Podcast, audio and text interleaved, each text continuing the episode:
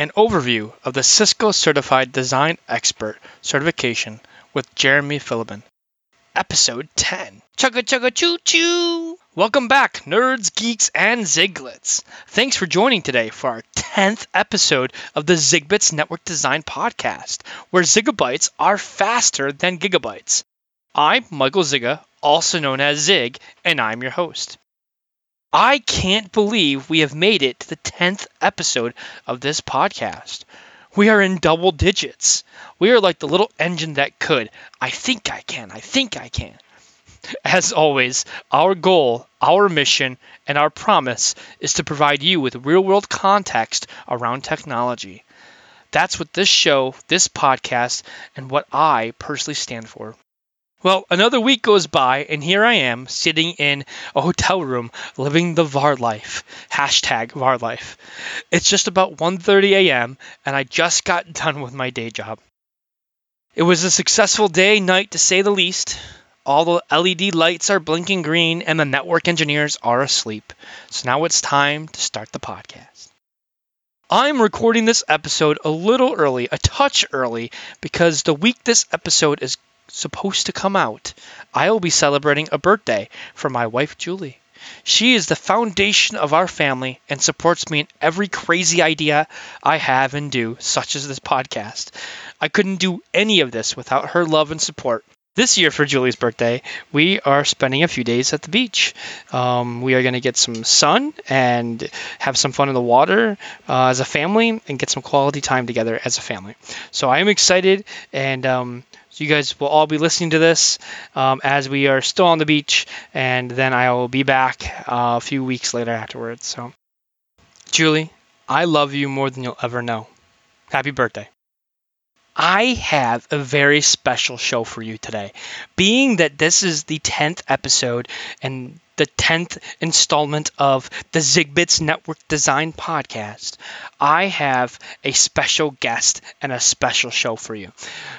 Today's guest has over 20 years of industry experience, and this is design experience, architecture experience. Uh, he is an architect. He is a, a trainer of architects. He is a trainer of design experts. He has been around this industry for years. He is a well known provider of CCDE training for our community. He has developed and provided network design training for over thousands of individuals in this community. He holds, of course, multiple high level certifications. I think that goes without stating that. He is one of my mentors and someone that I personally look up to and a, a real good friend of mine. Please welcome Jeremy Filliben to our show today. Hey, thanks, Zig. It's uh, or should I call you Michael? You go by either Zig? one. Either one. Okay, Works I'll, for me. I'll go back and forth then. Uh, yeah, so so things are great. Uh, I appreciate the opportunity to uh, to be on your show and uh, talk about something we both have uh, a fair bit of interest in. I think, which is the CCDE program. Yeah, I definitely like the program. Um, the CCD as a, as a whole, it's definitely made some impacts on my life, and, and honestly, my my uh, the journey towards the CCD for me personally really um, changed my my mindset and my thought process, which is more valuable in, in my opinion than the CCD uh, itself. But so, um, why don't you tell us a little about yourself, if you don't mind, Jeremy? Sure, sure. I've been in networking for about twenty. I'm going to say 20 plus years now. Uh, it's hard to put a date on it exactly, but it was uh, 96, 97, I believe. Uh, uh got my CCIE a long time ago, uh, somewhat in that time frame, 90, 1998 actually, uh, and been doing network design and configuration since then. in well, so we'll get into this in a lot of detail. But at some point early on in the CCD program, I did obtain my uh, CCD certification. I'm number 2009-0003, uh, which is the, the kind of strange numbering system. So the 2009 says I did it in 2009. Uh, 0003 is I don't know, pretty much an arbitrary number. We can get into a lot of detail on that if we want to. But basically, it means I, I passed towards the beginning of the year in a group of people. Um, actually, when I took it, it was a group of four of us that passed. Uh, wow. So we got numbers one, two, three, and four, and I happened to get number three. That's awesome. So, Today's show is going to be an overview of the CCDE, or the Cisco Certified Design Expert. And we were going to really highlight some of the history around the CCDE and the how to obtain the CCDE or what is required to get to the CCDE, and then also what is included within the CCDE uh, as a whole. Real quick, uh, in your own words, what is the CCDE? Uh, so the CCD, and, and, for those of us who are super lazy, we just call it the DE, even right? Yeah, um, exactly. that's as far as we can abbreviate, though. Any, any more, and it you know it loses its uh, its meaning. E wouldn't be enough. No, it wouldn't. Uh, so the the CCDE is the Cisco Certified Design Expert uh, designation or certification. It's it's Cisco's way of determining um, expert level skills in network design, um, which is now I'm getting very redundant, but uh, the point being, how do we take business requirements and turn them into a functional network that meets all those requirements? Um, so the, the CCD goes through, it's actually four different, uh, well, it's called a rubric, right? So the rubric has four different uh, components to it. Um, there's developing network designs. Uh, um, actually, I should start at the beginning. There's analyzing design requirements. Then there's developing network designs. Then there's implementing network designs. And then there's validating and optimizing network designs. Um, so those four different question types, um, or I guess uh, topics, uh, together constitute an expert level network designer. So, somebody who can go from gathering those requirements to putting a network design together to actually building an implementation plan. And then, kind of the most interesting one to me is the validating and optimizing, which is the last uh, component. And that's kind of questioning that design or modifying that design based on new information. Um, so that is that's the CCD program in a nutshell, but uh, you know, obviously it gets pretty complex. Oh yeah, definitely. So I mean, some of the some of the things that um, I would probably, if I was asked that question, I'd probably say, and maybe it'd be wrong nowadays, but um, a vendor agnostic des- uh, design certification, even though it's Cisco's, my understanding, and, and as as I've gone through it, is it's a high level vendor agnostic certification. There are some proprietary technologies like uh, I think DMVPN is in scope, EIGRP is in scope, even though I know it's been released there's a there's a draft um, RFC yeah. on it, but um, yeah. So I think it's it's a vendor agnostic at a high level uh, design certification. Would you agree with that? I, I agree with that. Yes. Um, so it's vendor agnostic to the to the degree that it does start with the word Cisco. Um, but uh, but your point is valid. Uh, there are no Cisco products on the, the exam. You know, you don't have to pick your uh, your ASA model or your Cisco router platform or a specific switch model. Um, when we say implementing, or actually, I guess when we say developing a network design and implementing a design, it's not which products you would select and which commands you would type in the CLI, you know, Cisco CLI or, or whatever. Um, it's more at a high level. Which technology would I use to solve this problem? And then what order do I implement the various technologies to meet the requirements? Yeah, no, that's exactly. So, um, uh, in terms of the technologies that are included in the CCD, um, I always state when I when I talk to someone about the CCD that it, it includes really the, the full understanding of the route, routing and switching technology suite, or uh, comparing the CCIE really the um, CCIE route and switch exam, and then also includes the service provider CCIE kind of core technologies as a as a technology base. Yeah, yeah, that that's exactly right. Uh, so candidates ask me, you know, what which which CCIEs are the best for this, and, and those are the absolutely best two to have if you're going to go for the CCIE. I'm sorry, the CCDE. Um, having the CCIE service provider and the CCIE route switch are the two that uh, most align with the technologies used in the CCDE. In fact, um, I'll, I'll, jump ahead in our conversation just a tiny bit because uh, uh, when when this uh, CCD program was first unveiled or announced. It was at a Cisco Live a few years back, uh, almost well, many years back at this point. Ten years ago, right? Uh, it was. It was in 2007 in Anaheim. If anybody was there, uh, the, the, the Disneyland uh, CCI uh, Cisco Live, if, if people remember it as such. Uh, not that the party was at Disneyland, but I think it was it was right around the corner from Disneyland. so at that at that meeting, uh, there was a kind of an invitation only meeting for, for various network designers, mo- almost all CCIEs. In fact, I think everyone in the room was a CCIE of some sort or another. They uh, un- announced this program, did about a, I don't know, 45 minute uh, presentation describing the types of technologies that would be on the exam. Uh, it was Russ White and Bruce Pinsky and Steve Barnes and a couple others. Non-technical. I think the others were non-technical, uh, talking about it, and they said, "Are there any questions?" And uh, so I raised my hand. Um, you know, not being shy, I guess, uh, or not being, you know, in a group of shy people, right? Being the least shy, uh, yep. and said, "Well, is this a service provider uh, exam or an enterprise exam because some of the technologies were clearly service provider technologies uh, in my mind, uh, and some were clearly enterprise technologies. Think of like an EIGRP. You know, I don't know any service providers that run that as a core routing protocol. Uh, at most, they would run it maybe on the edge. Um, you know, as a PECE routing protocol, for example? Uh, and the answer was, you know, it's both. Um, it and not, uh, or in fact, the answer was more like it's neither, um, in the sense that these are just technologies, and you know, service providers might choose to use them, or enterprises might choose to use them, but uh, you know, companies don't aren't limited to a specific stack of technologies just because they happen to either sell services or consume services, uh, which was kind of an interesting point. I think it went over my head at the time. Um, I didn't quite get it. In fact, I asked a follow up question, which was, "No, really, is it service provider or enterprise?" and uh, and I, I, actually got a little bit of, uh, if I recall, it was uh, Bruce Pinsky's wrath about, you know, I, I, kind of answered that question already, and, uh, and, and he chuckled at me.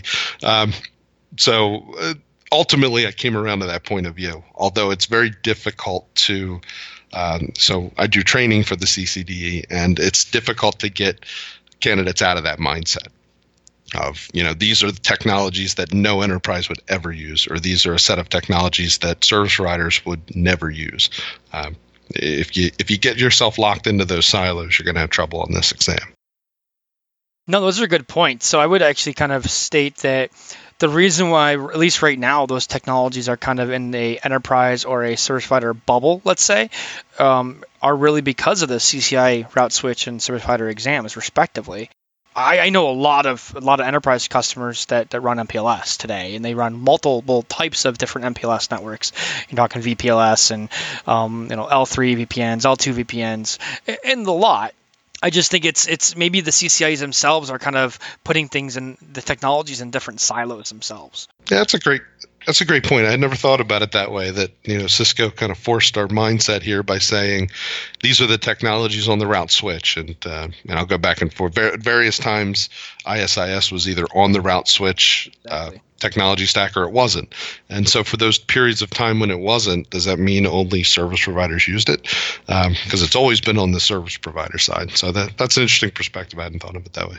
I mean, even one step further, and maybe maybe I'm a little off base on this, but maybe I'm not. So I know when I was studying for uh, my first CCIE route switch, the version four and version five, there wasn't there was a huge difference between version four and version five in terms of how much MPLS was on the exam. So I, I believe version four still had some MPLS, but it wasn't to the scale of the version five blueprint.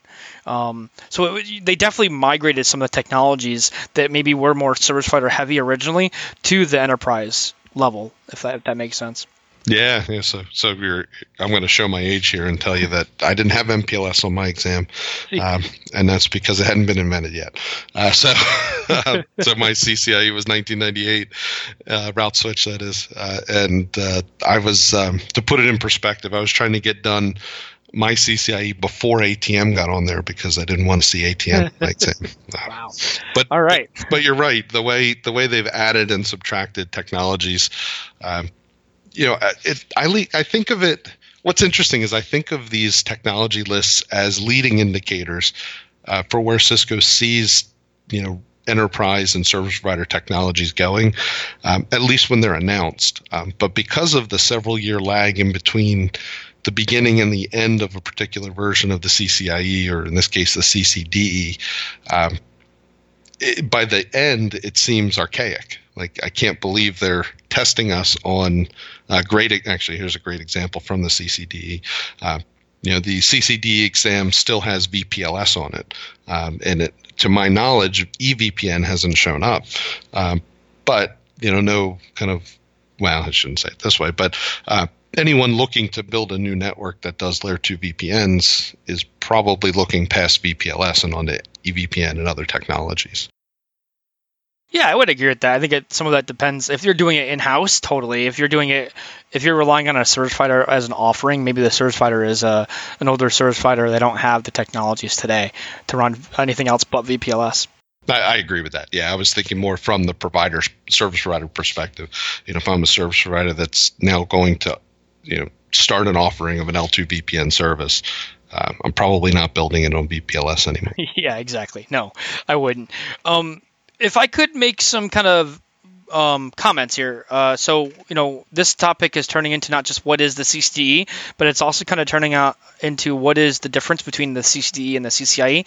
And I would just say that, like, um, for the people that would be listening to this, a CCIE is focused on the implementation side of the house and the CLI, while the CCD is focused on translating the, the requirements, the business, the technical, the application requirements to really the technology. Oh yeah, I, I agree 100%. Um, you know the the you're not going to log into a router on the CCDE, um, but you're also not um, one one kind of misconception of the CCDE is well, you know, it's so wildly open ended, uh, as if it's um, maybe a, the difference between a true false exam and a and an essay exam, and it's somewhere in the middle. Um, there's there's you know an open endedness to the CCDE, but um, but it holds you to a path, um, and I know that's not probably the best description of it, uh, but yeah, it, it's not a, a, blank piece of paper and, and Visio, and you get to draw whatever network you want. Um, there's some constraints to it. Yeah, I think I think they they kind of guide you down a path, and right. you have kind of depending on the options within that path, you you could pick the right options or the wrong options, but they kind of give you a chance to continue on that path, but not open ended to the point where you're 10 or 15 questions deep in a path. I think it's just one level down a path. Um, and one other one other kind of maybe clarification I would like to make is that um, you, you don't need to be a CCIE in any discipline to go after the CCDE. Uh, I think there are a few people that we know out there that are CCDEs that don't have any CCIEs. So I would just make that that clarification too, um, that you could totally take the journey, take the initiative, take the you know the path going towards your CCDE and not have any CCIEs. You still need to know the technologies. You still need to be able to compare the technologies and contrast and, and know when to use them depending on the business requirements and constraints and drivers. Um, but you don't need to be a CCIE to, to do that. Yeah, that that's right. In fact, um, I mentioned in 2009 when I took the exam for um, people, all, all gentlemen uh, passed, including myself, and one of the four of us did not have his CCIE, and I don't think he ever went back and got one. Uh, so it it's a matter of um, a way to think about it is it's it's an equivalent or it's an equal in terms of difficulty and stature, I think, to get the DE versus an IE. Um, obviously, there are way more people with CCIE certifications than CCDEs, and the majority, in fact, uh, the significant majority of people who have their CCDE also have one or more CCIE certifications. I think it's somewhere around 10 to 20 percent of CCDEs. Um, uh, that's their only expert level certification, uh, but it's very possible, uh, and it matters more about what your experience is and, and what your um, you know your well uh, experiences to be repetitive uh, it, it, would be very difficult for somebody who is a network designer who doesn't spend time on a CLI to, to pass their CCIE route switch or their CCIE service provider. Uh, but it's equally difficult for somebody who, you know, is a CLI expert but doesn't think about design or work at the design level to pass the CCDE. Uh, they just test different things and they kind of mean different things in the market. No, I think that's that's a great kind of overview overview so far of what the CCD is, um, and obviously the comparison of the CCDE and the CCIE. Um, so I guess uh, moving on, how how do we obtain the CCDE? Yeah, it's a it's a two step process, right? It's pass the written and pass the practical. Uh, if it were only so easy. Uh, so there is a uh, the Cisco pyramid of design certifications, and it starts at the CCDA, and the D then goes so the Cisco Certified Design Associate program, uh, and then the CCDP, which is the Cisco Certified Design Professional, and then at the top of that pyramid is the CCDE, uh, the Design Expert certification. Uh, but as you pointed out earlier, I think, or, or we're pointing out now, you don't need to get your CCDA or your DP to start the DE process. Um, just like on the CCIE, you don't need to be a CCNA or NP to to get your CCIE. Um, so I'm one of those uh, folks who never got his CCNA or NP, um, again, because it didn't exist uh, when I took my CCIE. Um, but uh, it's just not an, uh, a necessary step in the process. Um, if you're already at an expert level or you feel like you're close to an expert level, uh, you can take the written exam for the CCDE. So that's um, one of those Pearson administered. Um, I don't know the number of questions. You know, let's say give or take a few, like hundred or something. Yeah, that's what I was going to say. A hundred question, two hour, two and a half hour exam, something like that. Maybe ninety minutes. Probably ninety minutes now that I think about it. Um, you know, typical Pearson exam. I the, I don't even remember the number. It's like uh, 301 001 or something like that. I or think 01. I have it written down. Yeah, so I have a it's 352-001 unless they've updated it. No, that, that sounds right to me. Um, so at Cisco Live this past uh, summer, I was scheduled to take it, and then I ended up not taking it because uh, it wasn't time to recertify yet. So I figured, what's the point? Um, but yeah, yeah, that sounds right to me. Three five two zero zero one. Uh, so you take that exam, uh, you pass it, and uh, you've you've achieved um, in terms of designations, you've achieved nothing. Um, you've you've gotten the ability now to schedule your practical exam. Um, so while it's nice to have passed such a difficult exam, and, and the written is a difficult exam, you know, a lot of people fail that exam on their first, second, or maybe even third try. Um, you know, it, it's a yeah. lot of technology and a lot, you know, a short period of time. It, it's not an easy one. Um, well, on that note, I just uh, sorry to butt in, but no, um, I failed it on the first attempt, and um, and I hadn't failed 11 exams in a row. Um, I was going on a pretty good uh, run taking Cisco exams, and that includes lab exams for like the CCIE side of the house, and um, I failed the CCD written exam, and I wasn't necessarily upset. I'll be fully honest. I thought it was the best written exam I've ever taken, um, and I didn't fail by much. Um, I think I had like a, um, I think I had like an 800. I needed like an 830 or an 840 to pass or something like that. It was a high high passing score, um, but it was obvious what I didn't know like right. full up front. Like it was obvious. I'm like, well, I don't know that. I got to guess. So um, I didn't leave that like, man, I'm mad. I left that like, I got to brush up on a few things. Like, yeah, well, well, two things. Uh, one, a streak of 12 straight passing Cisco exams is pretty impressive. Um, you've uh, you, have certainly beaten any streak I had um, whenever I had a streak going. Um, but but also your other point I think is is almost more important, which is there was really no shame in failing it. Uh, I know a, lot of people. Well, I like to look at it this way: most folks in our industry uh, who you know uh, attempt these expert level exams have a history of success you know academic success professional success we're not used to failing right uh, you know, we probably didn't fail much, if at all, in you know high school or college uh, or in our professional careers. Um, and so when we get that failing score, uh, you know, we we kind of you know, our tail between our legs, we walk back home and tell our spouses or our colleagues, you know, I didn't pass that exam I took today, and you feel like you know like a failure. Um, uh, but uh, that's the wrong perspective to have in this industry. Uh, there is nothing wrong with failing an exam. Um, for for two reasons. One, it tells you, you know, maybe I shouldn't take that exam. Maybe that's not what I'm interested in. Uh, I've failed a number of exams where I uh, chose never to pursue them. You know, maybe in other vendor technologies or things I wasn't particularly interested in or ultimately didn't want to proceed with.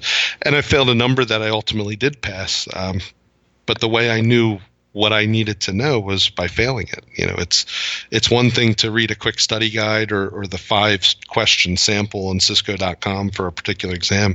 It's another thing to see 90 questions and really get to measure yourself against you know what is important on that exam. Um, so so the streak is awesome, but uh, but failing is just as good. So. Yeah, I mean it's a learning experience, right? And I'll be fully, I'll be the first one to say that I've I've failed the CCNA when I was first starting out. I failed it, I think two or three times in a row. I was on like a failure streak, so I, I, turned it right around and went down a, a, a, passing streak, and then I ended up failing the CCD uh, written, passed it, and then failed the CCD a few times too. So it wasn't, it's not all you know oh. rainbows, oh. glitter, and, and, unicorns over here. So no, I understand. Uh, we've uh, we've all failed many an exam, and if you haven't, you're you're probably waiting too long to take them. You know, to be honest. Um, oh, that's a good point. You know, why why not take it when you think? I mean, the key is, and, and it's the old joke, right? You know, what do they call the the person who finishes last in their class in medical school? you know, they call him doctor because it doesn't matter, right, what your score was. If you met the minimum requirements, you've passed. And it's the same thing with the CCIE or CCD, right? You can get a, a perfect 100% score on your CCD practical exam and you're a CCDE, or you can just scrape by and just make the, the cut score, whatever that is, you know, let's say 80%. Uh, you both have the same designation. There's no CCIE with honors or CCD with honors kind of um, certification out there. So Good point. That's a great point. So as long as you do enough just to pass. Yes. Yep. That's exactly right. Because I mean, they don't give us a scores or anything like that. just like the CCIE, the the CCD written and the CCD practical. They don't really. Well, though the CCD written, they do give us scores. You, right? you do get your score on the written, um, but again, you know, I've never known anybody who's passed it by just a couple points and said, "I better go back and do better." Um, you you meet the requirements and you move on. Yeah, yeah, real quick. So the written, I just wanted to make one one more announcement, or uh, maybe not announcement's the right word, but one more uh, statement that the written last year they added the um, the new section. Um, what is it? The evolution, emerging technologies. I believe Thank you. yes. That, right? Um, and just so it's not just route switch, service provider technologies on it. What you just said yeah. uh, has been included into the the written exam. Yeah, so that's everything from what OpenStack to oh goodness well that's the only thing i remember from it but um, our, mutual friend uh, nicholas russo um, has written a great guide to the emerging technology stuff uh, so find that it's on cisco learning network and and just memorize it and you'll do uh, the way i look at it is as long as you do you know reasonably well on that it, it's a it's a non-factor, right? It's only ten percent of the exam. It's ten percent of every written exam. I'm sorry, every expert level written exam uh, that Cisco offers now. You know, you don't need 100%, but if you get a 0%, that means you better know that topic, the CCD written or the CCIE, whatever, uh, whatever. extremely well, because you're going to have to make up that difference. Uh, I, would be curious. Uh, maybe we don't want to go down this path right now, but uh, uh, thoughts on that. Um, I kind of think it's initially I thought that doesn't make any sense. What what is that doing on this, uh, you know, random CCIE written exam or CCD written exam? Uh, I've kind of come to the conclusion though that I, I understand what Cisco's doing there. Um, you know, it doesn't. It, it kind of makes the program look bad in a way if you've got a lot of these um, Cisco proclaimed experts who, who don't know what OpenStack is or don't know what IoT is about um, or whichever other emerging technology you want to throw in there. Uh, so I kind of get it, um, although I'm still not sure I love it. Yeah, I get it. Um, I haven't taken. Uh, I, I took and, and, just to show you, I took the uh, security written exam, the CCIE security written exam at Cisco Live this year. My wife had kind of talked me into doing it. It was half price. I did not enroll like schedule it before I got into Cisco Live. So instead of it being free, it was half price. Um, I did not do very well on it, um, but the section I did very well on was the uh, emerging technology section. Oh. I, I, think I got like a 90% in the section or something like that. I actually I see what they're doing. Um, you know, I, I, actually think some of it's valuable. Um, and while some of it may not be fully valuable, you know, I mean, um, I don't use OpenStack on a daily basis. You know, I don't use some of those emerging or evolving technologies on a daily basis. That doesn't mean I won't in the future, right? Um, so you know, learning or brushing up on some of the stuff, or knowing what an API is, or right. knowing what um, you know JSON or U- a URL is, or something like that. I think those are some basic stuff that maybe we should all know. Yeah, yeah, no, I, I agree. Being able to spell the acronyms at least, right? Uh, exactly. And and I think you're right. I think it is evolving technologies. After I've said emerging technologies like nine times. Um, I'll lie. I won't lie. I looked it up. good, good. One of us is smart enough to do that. Um, so moving over, I think that's the written. Um, the practical. How's the practical all set up? So the practical, right? The, the written is the gatekeeper. The practical is kind of the meat of it, um, and I'm going to say similar to the CCIE tracks. The practical is the same technology stack as the written. So the CCD written has uh, actually a fairly lengthy list of technologies that it covers, um, and it's wildly open-ended. So you know, thing it'll say L2 VPN, it won't say VPLS or EVPN. To use an example we were discussing earlier. Uh, the practical has the same technology stack. In fact, in some ways, it's a little bit smaller because again, the, the evolving technologies don't make their way to the practical, uh, not directly. You know, they could be the the the reason for a particular network design. Like we have IoT or we have a, uh, an OpenStack type cluster, um, but it, it, wouldn't be a product thing. Um, but the once you get to the practical, or once you are ready to take the practical, you schedule that through Pearson. Uh, so this is different than the CCIEs. This is a Pearson delivered uh, exam. It's an eight-hour exam, uh, and it is offered four times per year uh, by Cisco uh, worldwide at Pearson. Um, uh, what do they call them? Pearson Professional Centers. They're called. Yep. Yep. Uh, so. Uh, what does it mean, right? Uh, so we're all used to, you know, if we've taken our CCIEs, we've flown to San Jose or Raleigh or, or you know, whichever your regional Cisco office is that offers the CCIE, and you sit at a Cisco site and you take the exam. Uh, it, for this one, it's a computer-based exam, so it's um, you know you don't need equipment um, you don't need to be at a special location. Uh, it's offered in 200 and I think it's the numbers are about 295 locations worldwide. Um, although the joke is that 275 of them are in North America, and yeah. uh, 20 of them are are you know scattered about everywhere else the world. right? There's I think one in Africa in Johannesburg. There's um, three or four in Europe, and you know three or four in East Asia and, and that sort of thing. Um, so it's it's and you know, well, the rest be in South America, I guess. Uh, uh, from my that's all the geography I know. So uh, Australia's got at least one, maybe two, Sydney and Melbourne, or just Sydney. I can't recall. Definitely Sydney though. So there's a quiz later. Yeah, yeah, exactly. In fact, it, that probably would be the easier quiz is to name all the ones outside the U.S. Uh, yes, it would by far because uh, I had one five minutes from my home in the U.S. Uh, I think uh, uh, we I had a, a, friend in Toronto who had three that he could drive to within a half hour, I believe. Um, so uh, it, it's uh, if you're not in the U.S., you'll you'll be jealous, but uh, or or North America, I should say. You know, with Toronto being in Canada. On that note, though, I mean, um, they're more they're more regionalized than the CCIE exam lab exam, um, or is that not correct? Uh, I didn't quite understand the question. Regional, oh, you said? Maybe not regionalized. They're they're um, more accessible than the CCIE lab exam from a location perspective? Yeah, absolutely. Yeah. yeah. So even outside of the US, right, there aren't 20 different places outside the US to take your CCIE lab. So even if, if you want to compare it to availability of the CCIE lab, I, I think it's easier to get to. Um, it's just the jealousy for the U.S., which I understand. You know, that it's pretty much every major and even minor city in the U.S. has a, has a, at least one Pearson Professional Center. So real quick, the the exam designation for that, or the exam ID is 352-011. That's the current one as of I think today, unless it changed an hour ago. um, so if anyone does, you know, pass the written and wanted to take the, the practical, that's the exam you'd look for in Pearson VUE's site.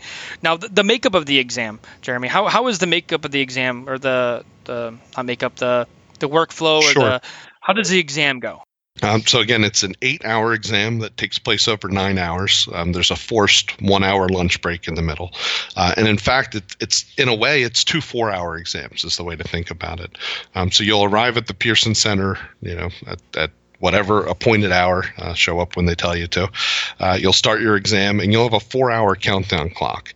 And in those four hours that you have before lunch, you're going to take two completely different uh, exams. Uh, and what I mean by that is there will be a story about a company, and you'll answer somewhere between 25, I'm sorry, 20 and 35 questions about that particular company, uh, going through those four uh, tech, uh, question types the uh, analyzing design requirements, developing network designs, and on and on about this one particular company. when you get to the end of that, uh, you'll hit next and you'll get your next scenario. Uh, so we call each one of these a scenario. You'll get your second scenario and it'll be about a completely different company. Uh, everything you've done up to that point you can throw away because you're going to get a story about a brand new company and you're going to start that same process of getting the design requirements. Developing a network design, implementing that design, and, and validating it. Uh, and then when you're done that second one, you go to lunch. Um, so there's no Cisco provided lunch. You know, you're in whatever city you happen to be in. Go buy yourself some lunch, take a break, uh, come back whenever the testing center tells you to come back, and you'll do the same thing again. So you get a second four-hour time block to to complete the last two scenarios. Um, so over the course of your nine hours, uh, you know, eight hours after subtracting for lunch, you're going to take four completely separate scenarios uh, about four completely different companies. That sounds like a marathon of a day. Uh, it is, uh, you know, and, and I know you've you've experienced it, so you know firsthand. Uh, it it absolutely is. Um, so the the thought is, you know, the CCIE. Um, well, again, I compare and contrast the CCIE because so many people are familiar with it. Um, this part of the C, the difficulty of the CCIE is the time pressure and the endurance of the exam, right? Because you've got eight hours to complete uh, this large list of tasks, and there's a couple different sections now on the CCIE. I'm not as familiar as I used to be because it's changed, uh, but there's a, a, time pressure and an endurance. Um, level of difficulty on that exam. And that's replicated pretty well in the DE, I would say, um, between the amount of reading that you have to do to understand at least at a level that, that you need to um, these particular companies and then getting through you know up to 35 questions per company. So you could answer 70 questions in the morning four hour time block. Um, but it's not like a written exam where each question is you know a small s- snippet of text and a diagram and you answer the question you hit next and you forget everything you knew about question one uh, these questions build on each other. So you will start off the exam with maybe 10 pages of documentation and a handful of diagrams. Then you get to question one. You know, you've already chewed up 10 to 20 minutes of your clock before you've answered the first question. Uh, and then as you answer questions, you will get more information. So some new emails will come in, new diagrams. They may uh, kind of overwrite or supersede the original diagrams and documents that you got. Um, and by the end of each scenario, you're juggling somewhere between 8 and 15 documents and diagrams uh, to answer question number 30 or 31 or 32. Uh, and it's kind of, in a way, it should be a relief to you when you hit next on that last question because you can now forget everything you knew about company A. Um, the problem being that you have to learn company B at that same level of depth um, immediately right after. Yeah, so um, it's it's it's definitely a reading comprehension exam. It, it's a ton of reading. It, it's not like the CCIE in that sense where yes you have to read some in the CCIE but you can you can go in the command line and, and configure something and, and validate that configuration um, usually for the most part pretty pretty straightforward. Um, whereas I think in the the practical exam for the CCDE, it, it is a lot of reading and really comprehension. That that reading comprehension skill has to be high. The mem- remembering the, the, the information from the text and the diagrams as you go through the questions is, is extremely important. Uh, yeah, I agree, hundred uh, percent. So one of the resources I put together uh, for the training for the CCDE is a reading comprehension uh, scenario, and in that scenario there are no questions, which really frustrates candidates. Um, because you know they get to the end of all this six to eight pages of reading and they really want to actually see where things go right when, how will this university uh, it's a, a uh, modeled after a university. Uh, so, how does this university start to solve the problems that it's that it's facing?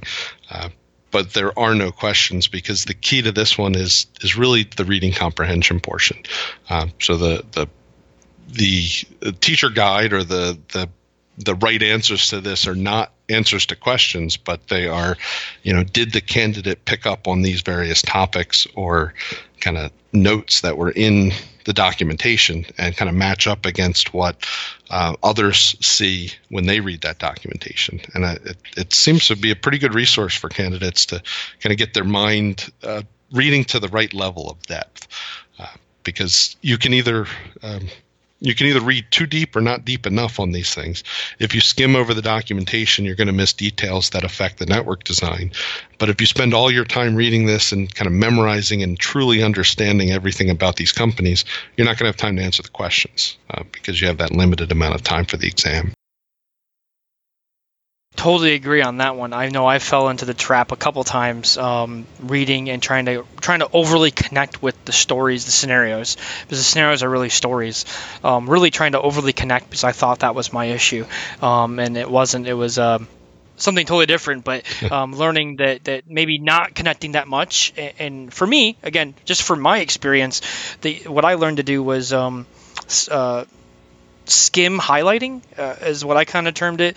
Uh, sparsely highlighting, like speed reading, read through, but really putting the text that I thought was important in like a priority queue, uh, being technical, right? Yeah. Not not overly highlighting, uh, really sparsely highlighting the the tech, the the the reading portion of the of the exam, um, and that way it was easier to come back and pick out that information later. There's no way I was going to remember remember all that information for each individual scenario as I went through the day. There's just no way. Um, so some of the things I was going to kind of bring up was the different type of question types, and I know you know some of the question types are going to be similar to everyone, like the multiple choice questions, the drag and drop questions, the diagrams, some of the hot spots there's no simulators, there's no simulates. Um, there are branching questions, and then there are charts. Any words on those charts and, and branching questions? Yeah, yeah. So we talked about the question types earlier, and I want to I want to make sure we draw a distinction. The question the, the the term question type that I was using earlier was regarding the type of information that the exam's trying to extract from you, right? Understanding design requirements and developing your network designs. Um, what you're referring to is is equally important, which is how does the test engine try to extract that information from you, right? Um, I mean, you can imagine it, or you, have seen and, and candidates can imagine. Uh, it's everything from multiple choice, which is pick one of these five, um, to multiple answer, which is pick two or three of these five. Um, with the multiple answer style, uh, you're always told the number of valid options, so you have to pick three of five or you have to pick two of five. Uh, then there are kind of progressively more open ended question types. And while it doesn't get to essay questions or fill in the blanks, which is great, uh, it does get pretty open ended, right? So some of the chart ones. Uh, will give a matrix of technologies and problems technologies can solve and ask you to evaluate each technology for each problem type. Uh, so you know, where question one on your exam might be a simple multiple choice, pick one of five, move on. Uh, question two might be a chart with you know five options and five technologies. So you're making 25 individual decisions about whether this technology applies to this. Uh, you know, problem type or this technology applies to this design requirement. Uh, those get pretty open ended. So and, and on the chart, just while we're talking about the chart, I, I, I personally fell on the trap of, hey, I see a chart, I got to fill the whole thing in. Ah, uh, yeah, yeah. The the so the checkbox charts, right? Um, you, you need to consider each individual option, but uh, kind of the sinister part of this is that not every not every uh, one of those checkboxes actually matters when it comes to your score. Um, so the the scoring is uh, multiple points per question. Um, you know, at up to a couple points per question. Uh, it's actually this part is is not published by Cisco, so I'm kind of working off of speculation. Uh, other yeah. other than the sense that I know that there are partial credit questions available. Um, so so there are multiple points available per question, and it's very possible that you know the the one aspect of a question that you're stuck on whether this technology truly applies or doesn't apply to this you know design consideration may not even matter to your score, um, which you'll never know for sure because you'll never know what your score was or which questions were worth which number of points. Uh, but I, I, always tell students that uh, that information because I don't want anybody so focused on getting the exact right answer for a particular question uh, that they never finish the exam, uh, and and that that can be a real problem for for especially for folks like us, right? Uh, technical folks don't like to leave things open, right? If we yeah. Uh, we we want to we want a neat and tidy yes or no answer to everything, and sometimes you can't have that. Well, we want to understand everything and we want to answer appropriately, and we don't want to get anything wrong. Right. So you know, I know like when I first took the first the first time I took the CCD practical, I'd spend five ten minutes on a multiple choice question because I'm like, I don't know the answer. Yeah. Yeah. You know, and like not realizing that I'm wasting time. You're absolutely right. You're you're you know the the uh, standardized test taking strategy of eliminate the wrong answers and pick from what's remaining uh, is incredibly important on this exam. If you can eliminate two wrong answers and you're picking between the three remaining, pick one and move on because the time is probably more valuable than increasing your odds from 33% to 50% if you can, you know, stare at it for 5 minutes exactly. and eliminating one more wrong answer out of that list and that that that you know extra four minutes and 30 seconds could be used on a whole other load of questions compared to the the one question you're stuck on. exactly. The the questions don't necessarily get progressively harder. Um, uh, you know so if you can if you're stuck on question five you know question six seven and eight or 31 32 and 33 might be real easy questions for you. But if you never see them um, you'll never get the points um, so the only other thing I'd like to mention or, or really kind of clarify is the branching question. So um, there are questions that you're going to answer, and depending on that answer, you're gonna you're gonna get a, like a follow-on question. And um, my understanding, after talking to the the CCDE program team, is that it only will ever be one level deep of a, of a branch, but you might have a chance to get additional points, or you might miss the points altogether if you don't follow the branch. Yeah, yeah. So that's right, and that that's a little hard to conceptualize, uh, probably on a podcast especially. But uh, the concept is that you'll get a question, and that question you'll make a decision. Yeah, almost always it's a developed network designs question. So they're going to say which technology meets these which technology do you recommend company A implement to solve this problem? And you're going to pick A, B, or C. Um, you know, let's just pretend the routing protocols. You know, so you pick OSPF or EIGRP. The follow-up question is going to say, why did you pick OSPF? Um, or if you had instead chosen EIGRP, your next question is going to be different. It's going to say, why did you pick EIGRP? Or it might say, why did you not pick OSPF? Uh, now, don't let that question upset you too much. It may not be telling you OSPF was the right answer. They may just want to validate your knowledge that you didn't just guess and get the right answer. You you actually understand why whatever the right answer is happens to be the right answer. Uh, so if if Michael and I are taking the exam together, not together literally, but at the same time, uh, and we pick different answers, uh, if let's uh, let's say Michael got it right and I got it wrong, uh, my next question may not have any points I can gain, um, whereas Michael can justify his choice of OSPF. And if he does that properly, he gets one more point. Um, so he'll get a point for the question picking OSPF, and he'll get another point for the question where he explained why he picked OSPF. And I got two questions wrong, so I missed the points on both. Um, the important point to note here on these branches is, uh, and what Michael was saying about the levels deep, the next thing that happens in the exam after that justification question is we both get an email. The email has exactly the same text and it says, We chose OSPF or we chose ISIS, you know, maybe something that wasn't even an option for either of us. Um, that doesn't mean, you know, one of us was right or wrong, although in my little story here, I was the wrong one. Uh, it means that from now on, we have to design an ISIS network because that's what we've been told to do. So that that's the idea behind the branching questions. Um, you can't. Yeah, they level set you. So. Yeah, yeah. The the fear that a lot of candidates have had in the past is, well, what if I make the wrong choice on question one? Do, does that mean the next 25 questions I'm going to get wrong because I'm designing, you know, an OSPF network and they told me to design an EIGRP network? And and the answer to that is no. Um, but also don't be stubborn, right? If, if even if you think OSPF is absolutely the right choice, if the email comes back and says we're going with the EIGRP, you've got to let go of the design that you had in mind and move forward with the EIGRP design. Um, and again, that doesn't necessarily mean EIGRP was the right answer and you got it wrong. OSPF may have been the right choice, but the exam wants to test you on your EIGRP design capabilities, let's say. Yeah, that that's exactly the case in a lot of situations. So, um, so I think we've summed up the the CCD process, the written exam and the practical exam. Is there any last minute items we want to discuss in this topic? Well, once you pass, uh, you have to recertify, which brings you back to the written. Um, but you never, you never have to take the practical again. Uh, I've, uh, it's kind of funny. I've, I've seen a note about recertification, and you can recertify by taking the practical again. Um, I've never known anyone to do it. It seems absurd um, because, for one, it's a lot more expensive, and two, it's a whole lot more time.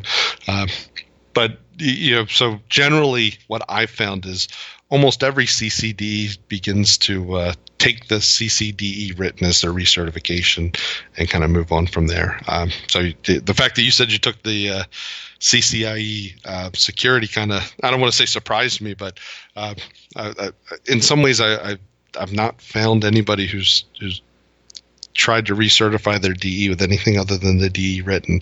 Um, although it's certainly possible, you can use any expert level exam to recertify your your DE certification. Yeah, I'm a, I'm a weird guy. I, I, like the idea of uh, my wife talked me into going after the CCI security altogether, not just the written. So she was like, "Why don't you just take the written and, and see how you do?" And so I did, and I didn't do very well. Uh, so that's great. I don't I don't think I'm going to be doing it, at least not right now, unless I have to brush up on a whole bunch of technologies.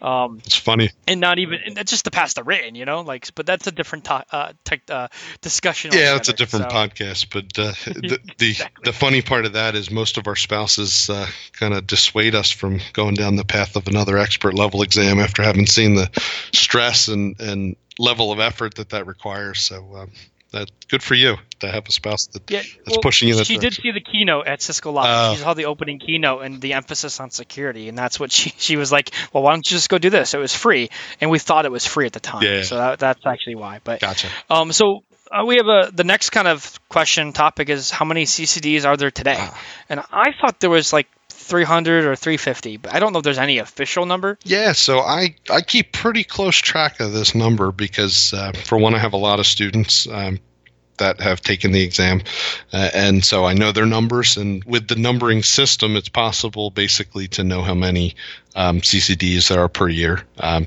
so uh, the number I have is as of December 31st of 2016, it was 351, and that's you know plus or minus a couple.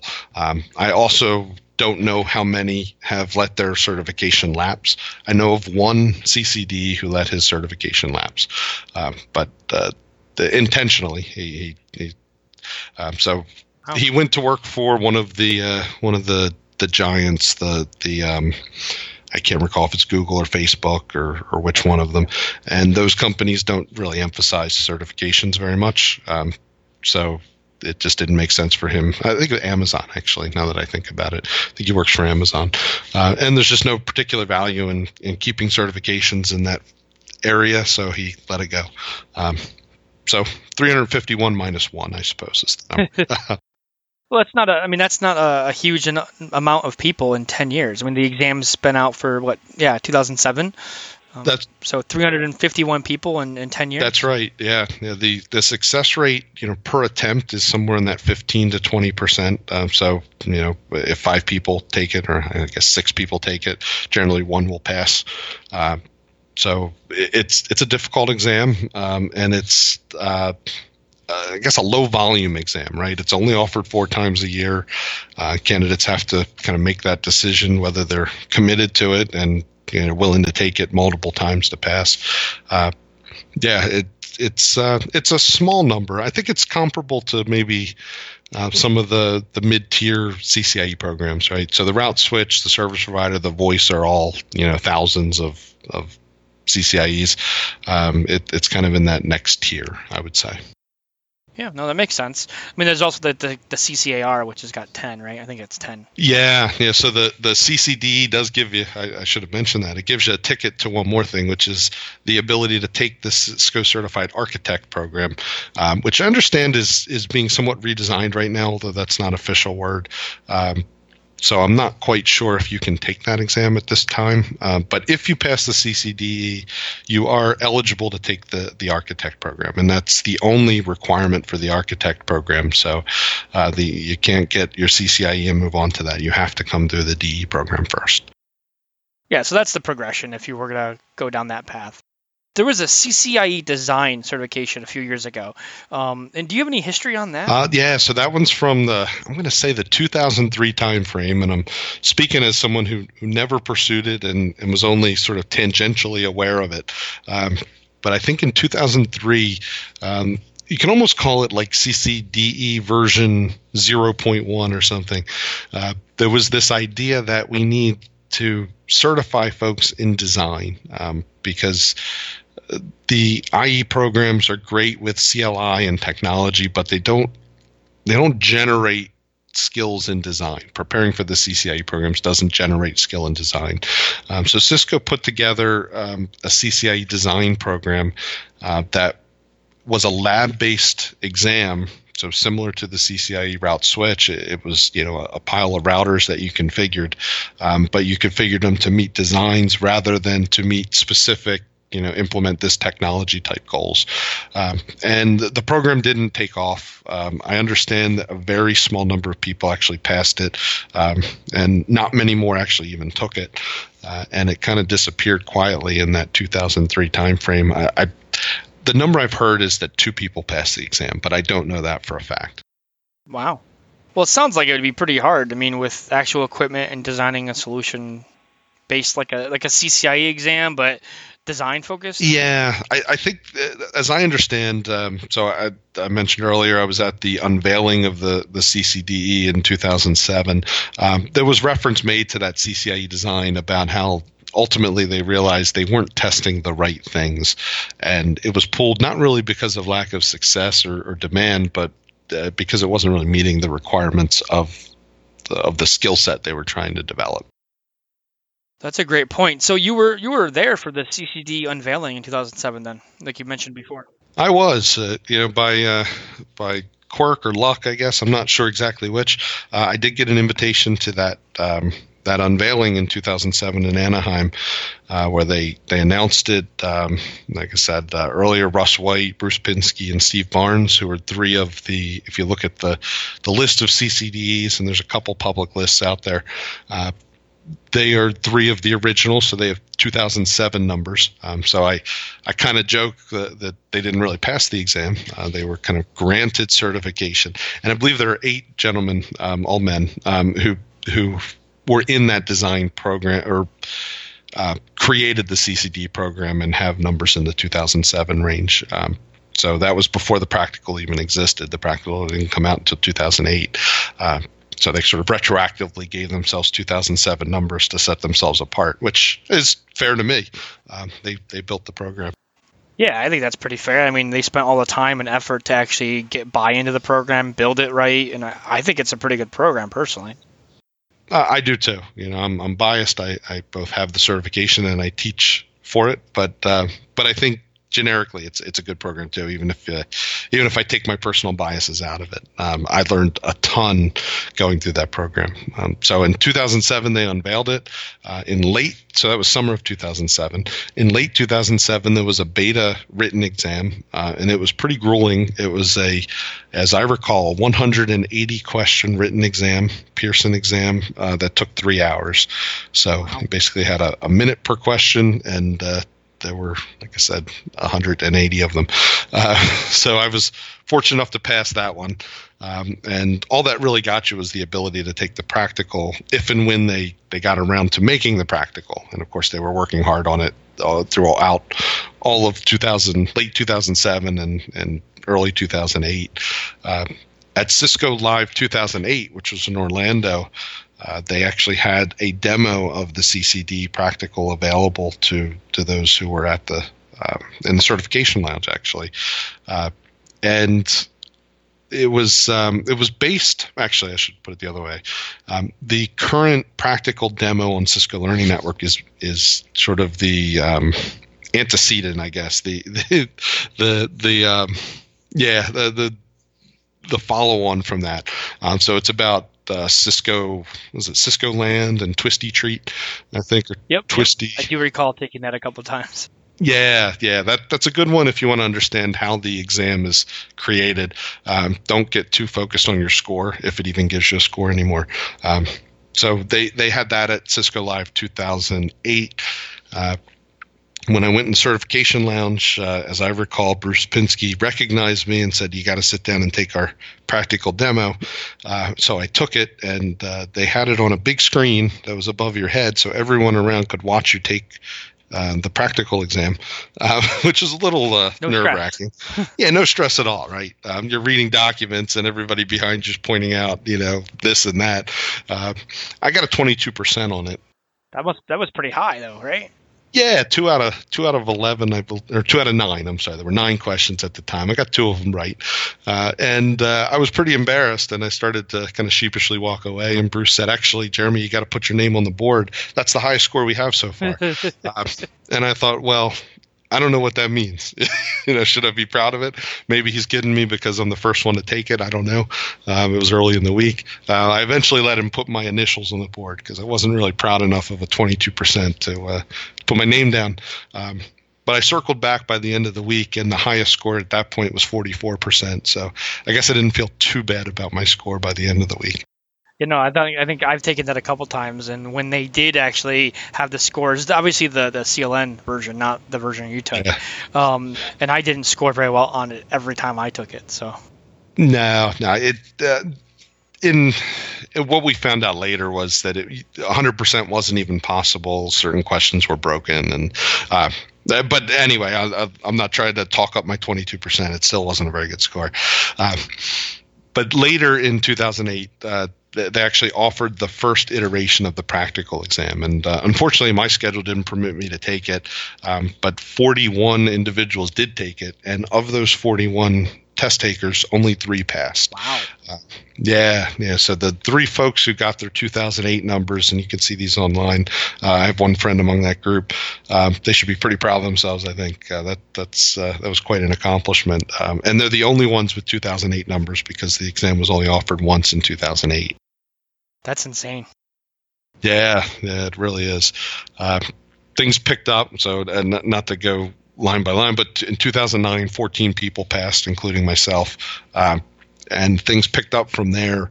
Uh, 2014 was sort of the peak. Uh, we had uh, well, actually, 2013 we had 81 individuals pass the exam, and in 2014 82 did, uh, and then the numbers sort of leveled off from there. So we're in the 50s uh, the last two years, um, and we'll see in 2017. Uh, the exam's only been offered once, uh, and it'll be offered two more times uh, this this year. So it's hard to say exactly what the number's going to be. We'll we'll have to wait till the end of the year and say. Yeah, totally. I mean, especially with the other exam not not being given, obviously. So.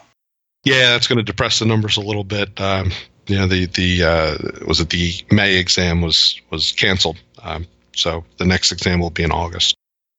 No, that's great info. So you bring a lot more history towards that that process than I would know. Uh, my my my start of going down the CCDE path and journey started about two years ago. So, and um, with 2016 being the year that I passed, and then now we're in 2017. So it's um, definitely definitely a journey. With like the CCIEs, you can kind of take them as you want. Like it's more of a you wait however the the duration is that you can if you fail you take you wait the duration if it's two weeks or a month if you think you're ready and you take it again whereas the the ccde is really you only get a chance to take it when it's available very different different process yeah, yeah, that's a good point. I hadn't thought of it that way. Uh, when I took my IE back in 1998, I, I failed in April and passed in June. Um, you know, it was I knew I was close. I said, you know, let me get back on the horse as fast as I can, and the next date I could get was uh, less than two months away. Um, Whereas you're right with the DE, uh, you have to wait at least three months, or, or roughly three months, I should say. Uh, it's about every three months. And uh, kind of new new to the DE program, but also old, is the fact that you will not get an immediate score now when you take the CCDE uh, practical exam. It actually takes about 10 to 12 weeks to get your results. Uh, so it's difficult to prepare for your next exam if you don't know if you've passed this one. Uh, so I, I tend to think that moving forward, candidates are going to take the exam every other date until they pass rather than every date because you can't, you just don't know, right? You might have passed, so why, why schedule and take the next one? Yeah, so I, I hadn't had the um, I hadn't dealt with that personally um, throughout my process. I got the results instantly, uh, both the written and, and the practical, um, which is good and bad. I mean, I, I got the results instantly, and then you're, you're kind of depressed when you fail, and you know you're you're elated when, when you pass, of course. So now it'll be a little different. Um, back to the, the what the 12 week window where you know you take the exam and you have no idea if you pass or fail when you leave, um, and you're just gonna have to wait 12 weeks. Um, I think there's other certifications that do this anyway. I know I took the CISSP a long time ago and it did it. Um, that's an ISC squared certification. Back then, I think it was eight to 10 weeks. Um, you got your results. Now it's I think instant. Yeah, no, I. So, so the CCDE program was the 10 to 12 weeks originally. So I had to wait 10 to 12 weeks for my results. Took it in February and got my results in April, I believe, uh, of 2009. Uh, and we we got to immediate grading, I think, in the 2013 timeframe, 2012, 13. Uh, but now they've they've gone back to the original format. Um, so, uh, kind of those who uh, got those immediate results, I you know I think you I think it's probably the the better for the candidate. Um, but for the program and, and making sure you know all the results are are valid, um, they they have to go back to this 10 to 12 week time frame, and and I certainly understand that. Totally, totally. It's needed for the program, and it's better for the program. So. Um, so I guess the, the the last kind of topic is what does a, a, a CCDE do? Ah, that, that's a good open-ended question, huh? Yeah. Uh, it depends. So yeah, yeah. So I can tell you what this CCDE does. Um, so, All right. Uh, so I, I, do a number of things. I work primarily for an insurance company, um, although I do consulting for a number of other companies, and I work with. Um, uh, you know, service provider here and some smaller enterprises there, um, some Cisco uh, partner work. Um, they're consulting for a Cisco partner. I mean, uh, I also um, teach for the CCDE program, um, not not for Cisco, but you know my own company uh, where I teach uh, prepare students for the CCDE practical. Uh, in terms of my students, um, it seems like there are sort of three categories of students, and I'm sure I'm missing a few. Um, th- there's the set of folks that actually work for Cisco, either in advanced services or Cisco SEs. Uh, in fact, Cisco a few years back kind of was pushing their SEs to move towards the CCDE program rather than the CCIE programs because they felt that it mapped better to the day-to-day work that a Cisco SE does in, in support of the companies they work with. Uh, so uh, at least that was kind of the a couple years ago. Cisco was moving in that direction. I'm not sure if they still are internally. Um, so they're Cisco employees, uh, they're Cisco partner employees. Um, so folks that work for Cisco resellers or consulting partners. Uh, and then the third is folks that work for uh, enterprises or service providers in a in a network design or architecture role. Uh, it seems that that pretty much covers the the big three categories of my students. Yeah, so you, you do um, you have your day job, and then you have your own business where you do your your uh, CCDE or design network design training. Um, you have boot camps, you have um, offerings, self-paced offerings on all all that kind of um, material, right? That's correct. Yeah, yeah, two two different models. Not everybody can find five consecutive days to to go offsite or, or WebEx to to do a one week boot camp. Uh, so I have uh, kind of a subset of my class that's available in a self-paced way for students who, uh, you know, need something that fits their schedule a little better. Awesome. So for me, um, as a CCDE, uh, what I like to kind of try to say I do is uh, the hard part I feel like is uh, getting the business requirements, constraints, and drivers from customers. So I work for a, a value-added reseller and um, a national value-added reseller in the U.S. And um, most of my my day um, or days is really getting the requirements from the companies. What are they trying to do and why? And then from there, helping them design um, solutions to meet those requirements. That that's at a high level what I do on a day to day basis. Yeah, that, that sounds a lot like what the DE program is is trying to do. Um, it, it and uh, it, it, can be I, I, know it can be difficult to get those requirements from from customers in a format that you can build a network design for uh, but that yeah that that is sort of what the CCDE program is all about. Well, that, that that's gonna I think kind of sum up our, our conversation today. Do you have any last minute words of advice for the listeners? Uh, you know, I'll go back to something we were talking about earlier, which is there's there's no shame in failing a Cisco exam, um, and that that's an important point to get across. Um, especially for, as we said, you know, kind of high achieving individuals. Uh, so, you know, if you haven't passed the, if you've attempted the CCDE and not succeeded, um, you know, I, I, wouldn't give up. Uh, it, it's, I think it's still a valuable thing to do. Uh, it, the the exam is achievable. It's difficult but achievable, um, and uh, I, I'd say stick with it. Awesome. Um, so uh, I know you're on the interwebs and everything. Um, how can the the audience kind of stay engaged with you, follow you uh, on the internet and whatnot? Yeah, so I have a website uh, where I do my uh, my personal business, uh, the training and consulting. That's jeremyfilliben.com, um, J E R E M Y F I L L I B E N.com. And I'm on, uh, probably the easiest way to reach me is on Twitter at jfilliben. Awesome. Well, again, thank you very much, Jeremy, and I um, I look forward to working with you in the future. Yeah, thanks for your time, Zig. It was it was great talking to you.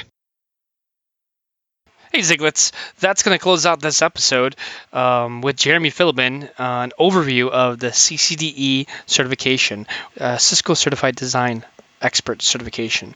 Um, I wanted to give a huge shout out to Jeremy for joining us today, taking some time out of his busy schedule. Um, his conversations are, are always valuable for me. I always enjoy them personally, uh, especially today's conversation. So I hope you did as well.